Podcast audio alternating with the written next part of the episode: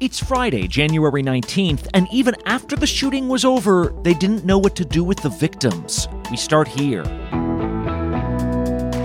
The Justice Department gives a scathing report on first responders in Uvalde, Texas. Trapped in a room with an active shooter for over an hour. We'll delve into the most damning details. The Innocence Project usually defends people they think are innocent. One of the investigators said the moment he met him, he thought Scott Peterson was guilty. The story of convicted murderer Scott Peterson takes a bizarre new turn. And if you were hoping this would all end with a functional Gaza government, Benjamin Netanyahu says he doesn't even want that. Prime Minister Netanyahu in a speech in response to this, saying, No way. How a two state solution is driving the wedge deeper between the U.S. and Israel. From ABC News, this is Start Here. I'm Brad Mielke.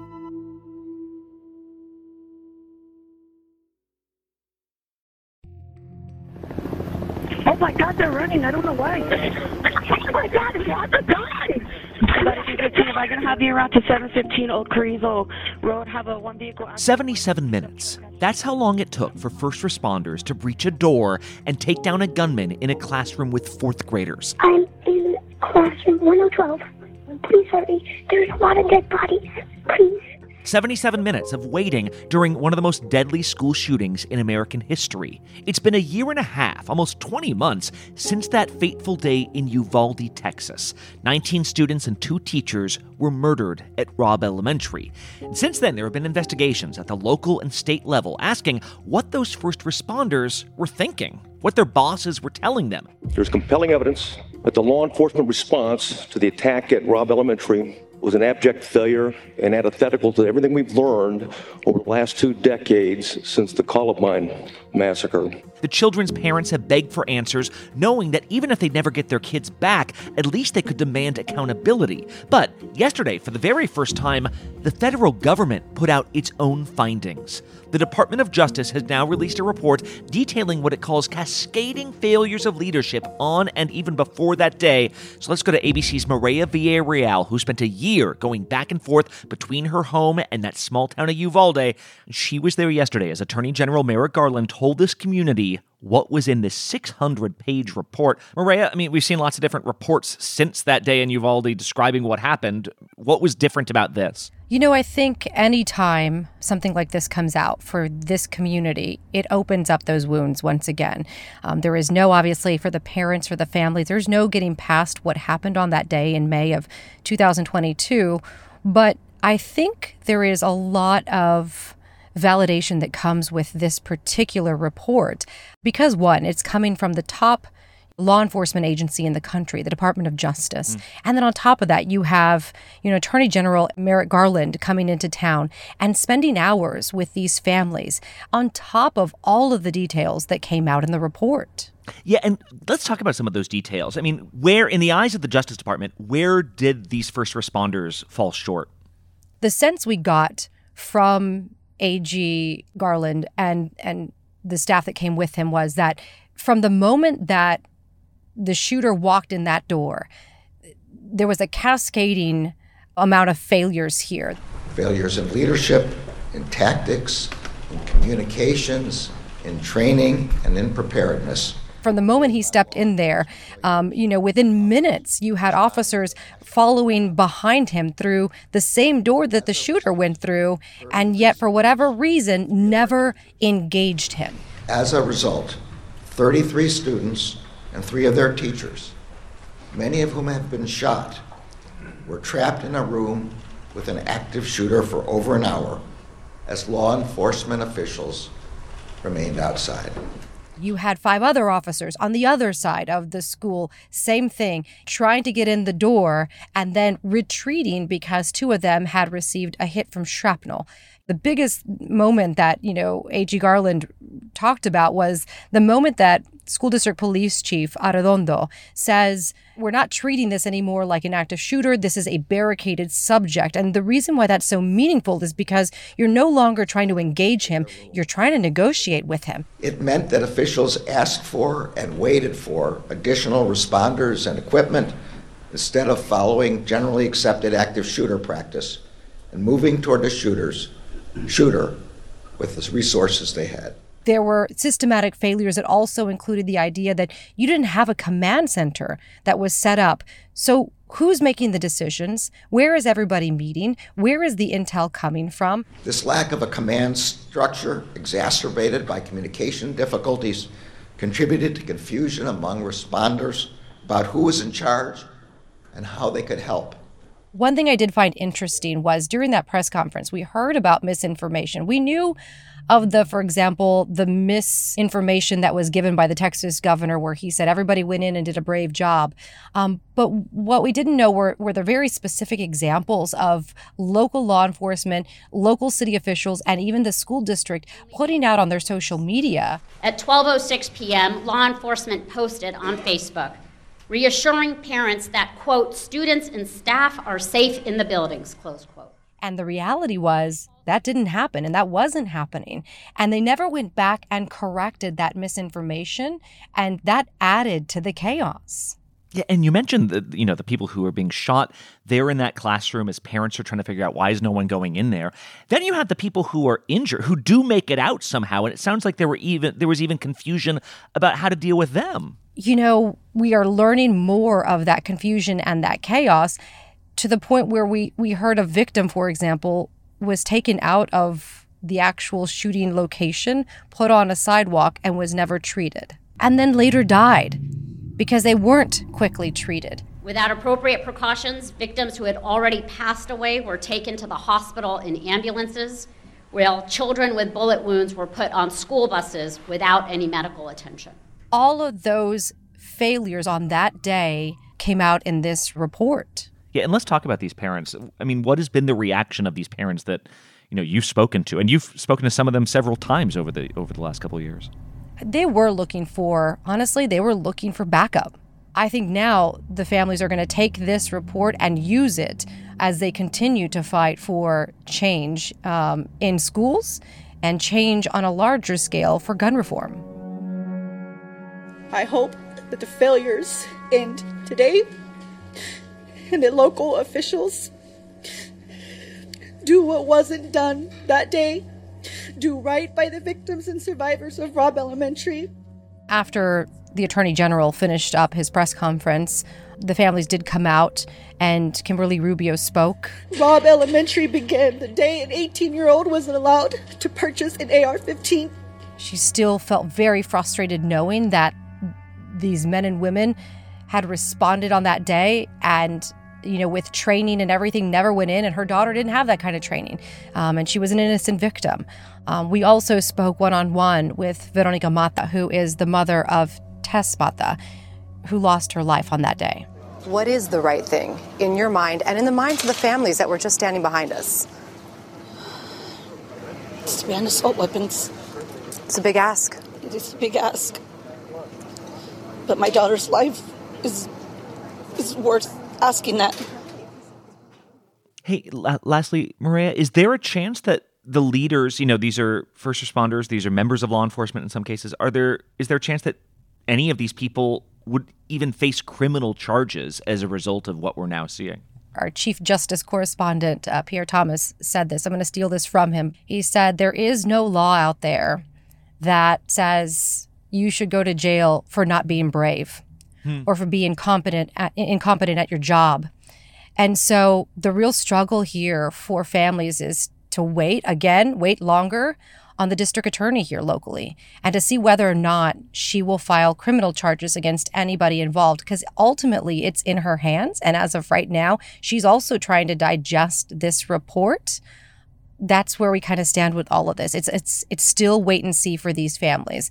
That said, I think they are to some extent resigned to the fact that charges may not be filed, uh, which is why they continue their fight on a different level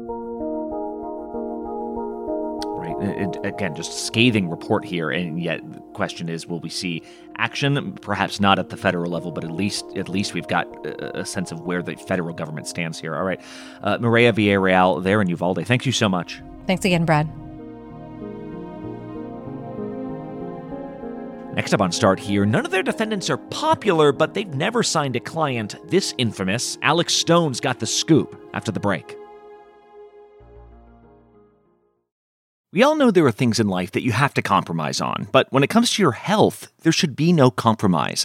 Don't go back to that one doctor. You know the type. Like, I've had this person before that doesn't actually listen to you or who seems just in a rush to end your appointment that you spent months making. Instead, check out ZocDoc, the place where you can find and book doctors who will make you feel comfortable, listen to you, and prioritize your health.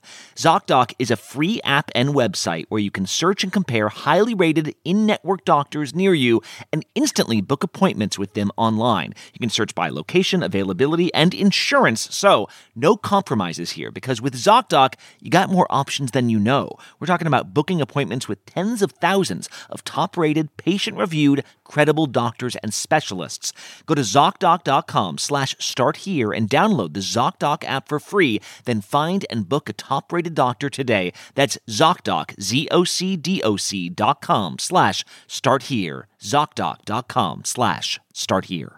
This episode is sponsored by BetterHelp. Have you ever wondered what you would do with an extra hour in your day? I think about this all the time. I'm like, I would be so productive. I'd exercise more, or I'd read a book, or I'd take a nap, like restore myself. We often find ourselves yearning for these extra hours, but the real question is what would you do if you were making yourself a priority?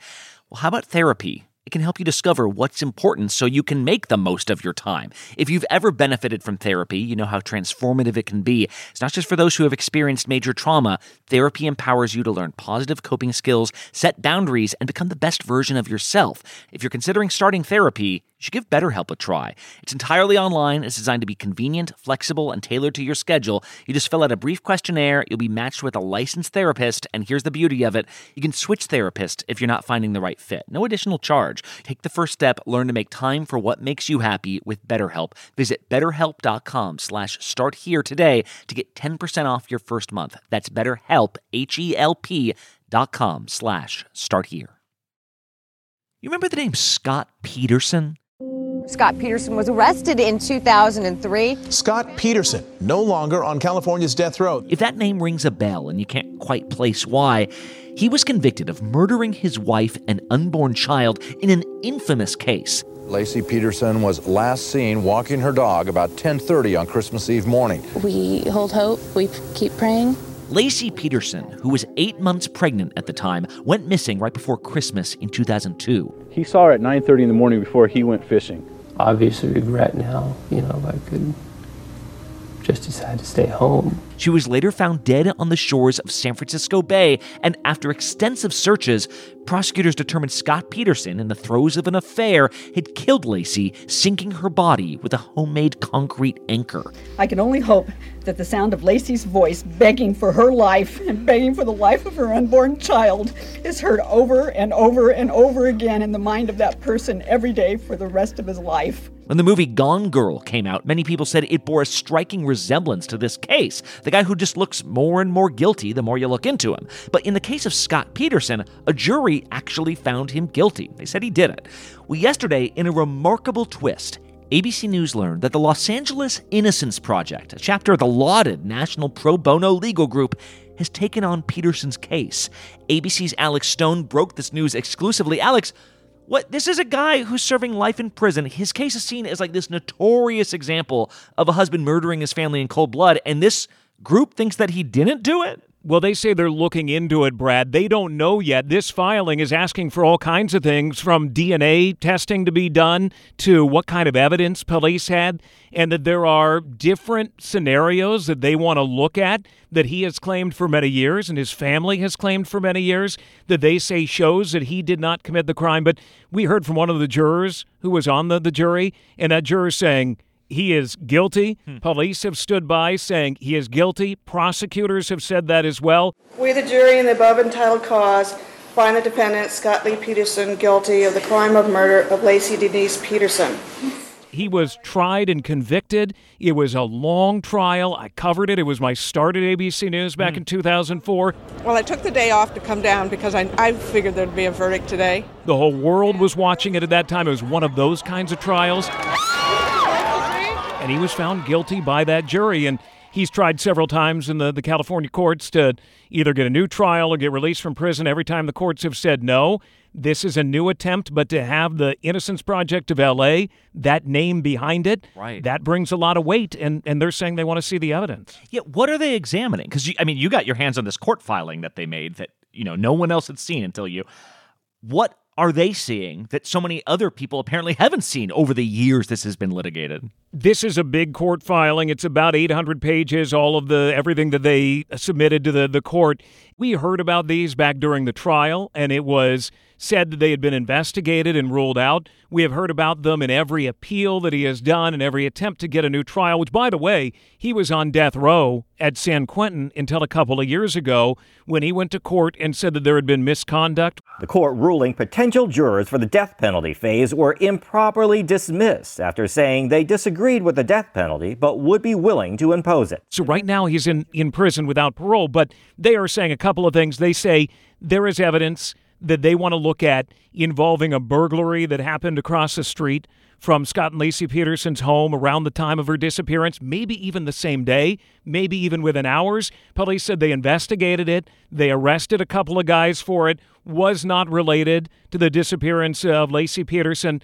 They're not so sure. They want to see DNA from that scene. The other thing, there were some in the, the neighborhood who say they saw somebody on a bicycle riding around around the time of her disappearance. They want to know what police found out there. Other witnesses claimed that people saw a 70s looking van driving by the, the home several times. And then a couple of days, really only about a day later on Christmas Day, there was a burned out van with blood in it found uh, near the Modesto airport. They want to know more about that. Did they DNA test that blood? Whose van was that? What was the deal with that van? Was it the same one in the neighborhood? The Innocence Project is saying all of this raises questions that they feel police ignored or did not fully investigate or were so focused in on Scott Peterson as their suspect. One of the investigators said the moment he met him, he thought Scott Peterson was guilty. Well, Alex, like like you said, the weight that the name the Innocence Project carries, right? Because this group usually takes on the cases of people who don't have the means to defend themselves, right? Or who never got the media spotlight that they might have needed to move the needle, to get their case taken more seriously. Can they say the same about Scott Peterson? Like, why them and why this guy? Well, this is really interesting because they don't want to make any comment other than saying that they do now represent him and they're investigating his claims of actual innocence, is how they put it, but they said they'll have no other comment. He was a vilified character in the, the country in 2004, 2005. Okay, first of all, I met Scott Peterson November 20th, 2002. He was seen as this evil guy who had been cheating on his wife, wanted her out of the picture to be with Amber Frey, with the, his mistress. Scott told me he was not married. We did have a romantic relationship. And then she found out that he was accused of killing his wife. Uh, there was so much against him. Did your wife find out about it? I told my wife. When? In um, early December. They've got to know with the Innocence Project that this is going to be a controversial one no matter which way it goes. And there's a chance that the court is going to look at this and say, no way. It's going to be up to a judge to say, okay, we're going to have a hearing on it, or no thank you, that, that we've tried this. He was convicted. There have been numerous hearings. The California Supreme Court has gotten involved in his case, and he has not been freed. He has not gotten a new trial, and we're done with it.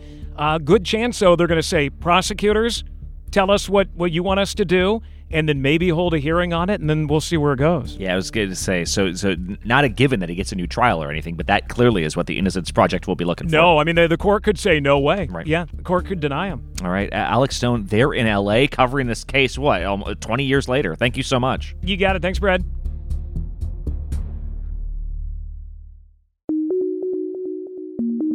Since the war in the Middle East began a few months ago, the biggest concern for American officials was making sure this didn't turn into something wider. Because Israel's got lots of enemies. Militant groups across the region have allegiances to various countries, so it wouldn't take a lot for nations to be forced to respond to attacks, which then incur more attacks and then spiral out of control. Well, in the last 24 hours, the U.S. has launched new strikes against Houthi rebels in Yemen.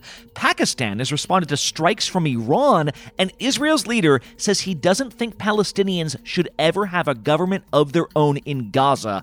How's that for keeping everything simple? Let's go to ABC's foreign correspondent Patrick Reevell, who's in Tel Aviv in Israel right now. Patrick, first of all, can you explain these U.S. attacks on the Houthis to me? Because we hit like dozens of targets a couple weeks ago, right? That that was supposed to cripple them. Why are we striking them again? Yeah, hi, Brad. I mean, this is actually the fifth round of strikes that we've just seen against the Houthis by the US.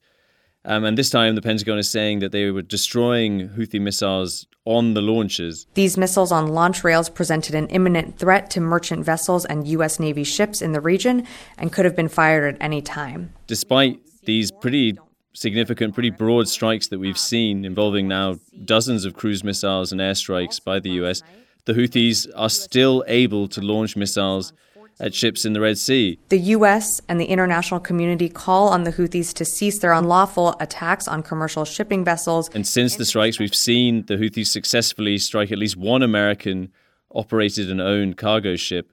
And frankly, the Houthis are making clear that they have no intention of stopping for now. Um, the leader of the Houthis has said that this is actually a great blessing from God that they are now in a confrontation with the U.S. We've said from the outset that we did not think that the attacks would stop after our first military strike, that we would have to take further action. You've seen us take further action, and we're committed to, to, to continuing to do so. The other thing is that many experts believe and, and worry that the U.S., to a certain extent, may even be kind of playing into the hands of Iran and the Houthis, who right now want to bring the US more and more into this confrontation mm. and to pull Israel and the US deeper and deeper into this confrontation, but still stopping short of a full scale war because it saps the US and Israel's global influence and just it's sort of death by a thousand cuts is the kind of strategy. That that's what we're hearing from from most experts when they look at this. And frankly, if there's one thing we can say, we are not further away from a regional war than we were a few days ago. Well, and then I mean, if we're talking about you know, strikes against militant groups who are also kind of representing countries, but kind of not. Iran itself, the Iranian government, admitted to firing missiles at Pakistan. Now Pakistan is firing missiles back at Iran. I mean, how, how bad could this get? Yeah, I think this caught many people by surprise. Even you know, close watchers of the region, I think, were very surprised to hear that Pakistan was now involved in this widening conflict.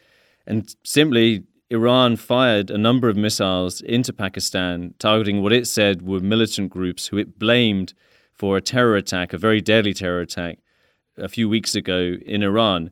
And Pakistan has responded um, by firing its own missiles into southern Iran uh, in the border, again saying it is targeting separatist groups inside Iran. Pakistan undertook a series of highly coordinated and specifically targeted precision military strikes against terrorist hideouts. And both sides saying basically they're not targeting each other, but targeting militant groups. But obviously, it's okay it's... if you're just targeting terrorists in the other country, but you're still firing into the other country. Yeah, well, yes. Although at the same time, Pakistan very much said this is not okay. This is absolutely not okay. It's a clear violation of international law. But ultimately, Pakistan in particular, but also Iran, both sides have said we don't want this to escalate. We'd like to de escalate it now. And so there's just part of this, frankly, extraordinary exchange of missiles that we're seeing in the Middle East right now, where mm. everyone is essentially communicating with missiles, but still staying below the level of a full scale war. But of course, as that obviously sounds, it's extremely dangerous. Hey, and let's talk about one other thing with Israel that's happened in the last 24 hours. And this might be confusing to a lot of Americans because we always hear about this idea of a two state solution, right? Because currently we talk about Israel, the country, and then we talk about the Palestinians. We, we rarely say Palestine because it's not recognized by the U.S. as a country of Palestine with a recognized government, even if they're represented in the United Nations. That's not how the U.S. sees it, right? And yet we always talk about the day when Gaza might be, you know, just another one of these countries. Now Benjamin Netanyahu's saying he doesn't see himself ever recognizing Gaza as its own country. I mean, is that the death of the two-state solution as we know it? What's going on? So I don't think this is the death of the two-state solution. But I think the comments we've heard from Benjamin Netanyahu are very, very significant. I tell this truth to our American friends, and I also stop the attempt to impose a reality on us that would harm Israel's security. Basically, they're significant because the U.S. in the last week, and frankly for the last several weeks, but particularly in the last week, has been pushing alongside key Arab states to try and put forward something that's like the general outline of a possible peace plan, and it would see Saudi Arabia normalize relations with Israel in exchange for Israel promising to take concrete steps towards a Palestinian state. Mm-hmm. And this is the US's sort of grand vision for how to not only end this war, but to bring something good out of it and finally end this Palestinian Israeli conflict that has just plagued the world for so long. But the problem is, we've heard directly from Prime Minister Netanyahu in a speech in response to this saying, No way. Saying, I don't want to do this, I won't do this. In any future arrangement, settlement or no settlement, Israel needs security control over all territory west of the Jordan. And that means it's impossible, really, for there to be a full-scale Palestinian state in that in that case. And so what we're seeing here really is a growing, very severe gap between what the US increasingly wants after this war and what Benjamin Netanyahu wants. But it matters because it also suggests how the current Israeli government sees the war and how the US sees it. And the current Israeli government wants to keep going, it wants to keep going for months more. It doesn't really care ultimately if there continue to be large numbers of civilian deaths. Their main goal is to destroy Hamas and to get their hostages back. And the US government, on the other hand, wants them to start wrapping this up because it's inflicting enormous damage on the US standing in the world and Israel's standing in the world. And so we're increasingly seeing this confrontation. And so the big question now is what is the Biden administration going to do when it has a partner like Benjamin Netanyahu who does not want to compromise with the US and seems to have fundamentally different views on how this war should go and what should come after? Yeah, and I should mention Israel and Hamas actually struck a deal to send medicines to these Israeli hostages. And under the terms of the supply run, for every one box that goes to the hostages, a thousand boxes of medicine go to the broader Palestinian population, which is just a reminder of how many lives hang in the balance in all this. Patrick Reevell there in Tel Aviv. Thank you so much. Thanks, Brad.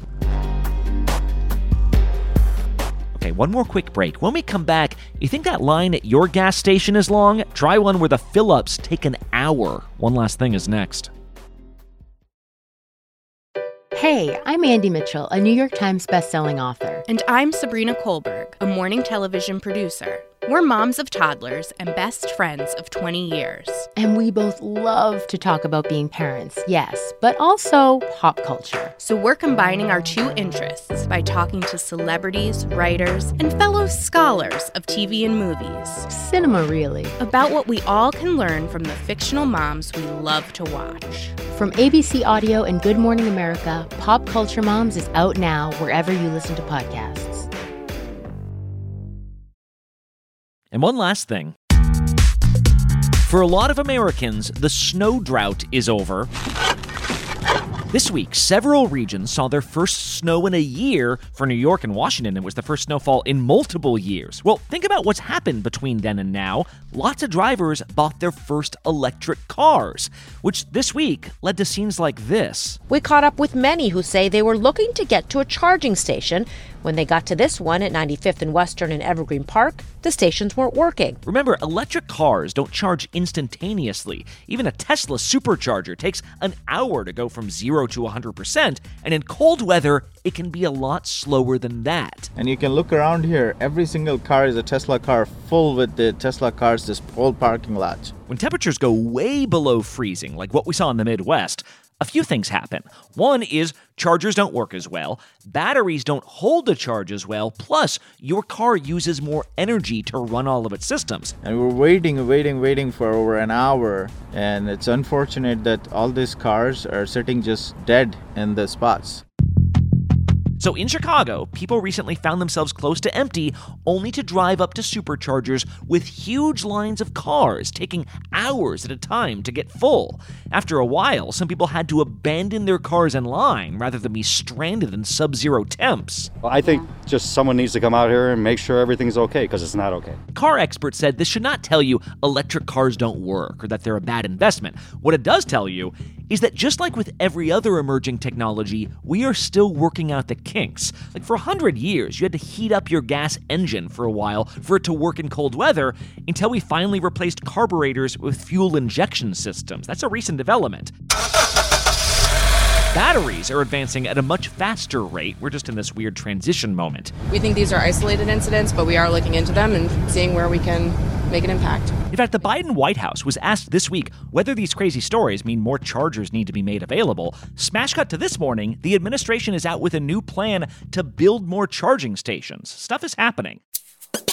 Tesla has actually created a tip sheet for winter driving, which includes stuff I would never have thought of. For instance, just the act of warming up the battery in the morning uses a significant amount of battery power. So they got this feature called scheduled departure where while you're waking up, it'll be pre warming the battery while the car's still plugged in.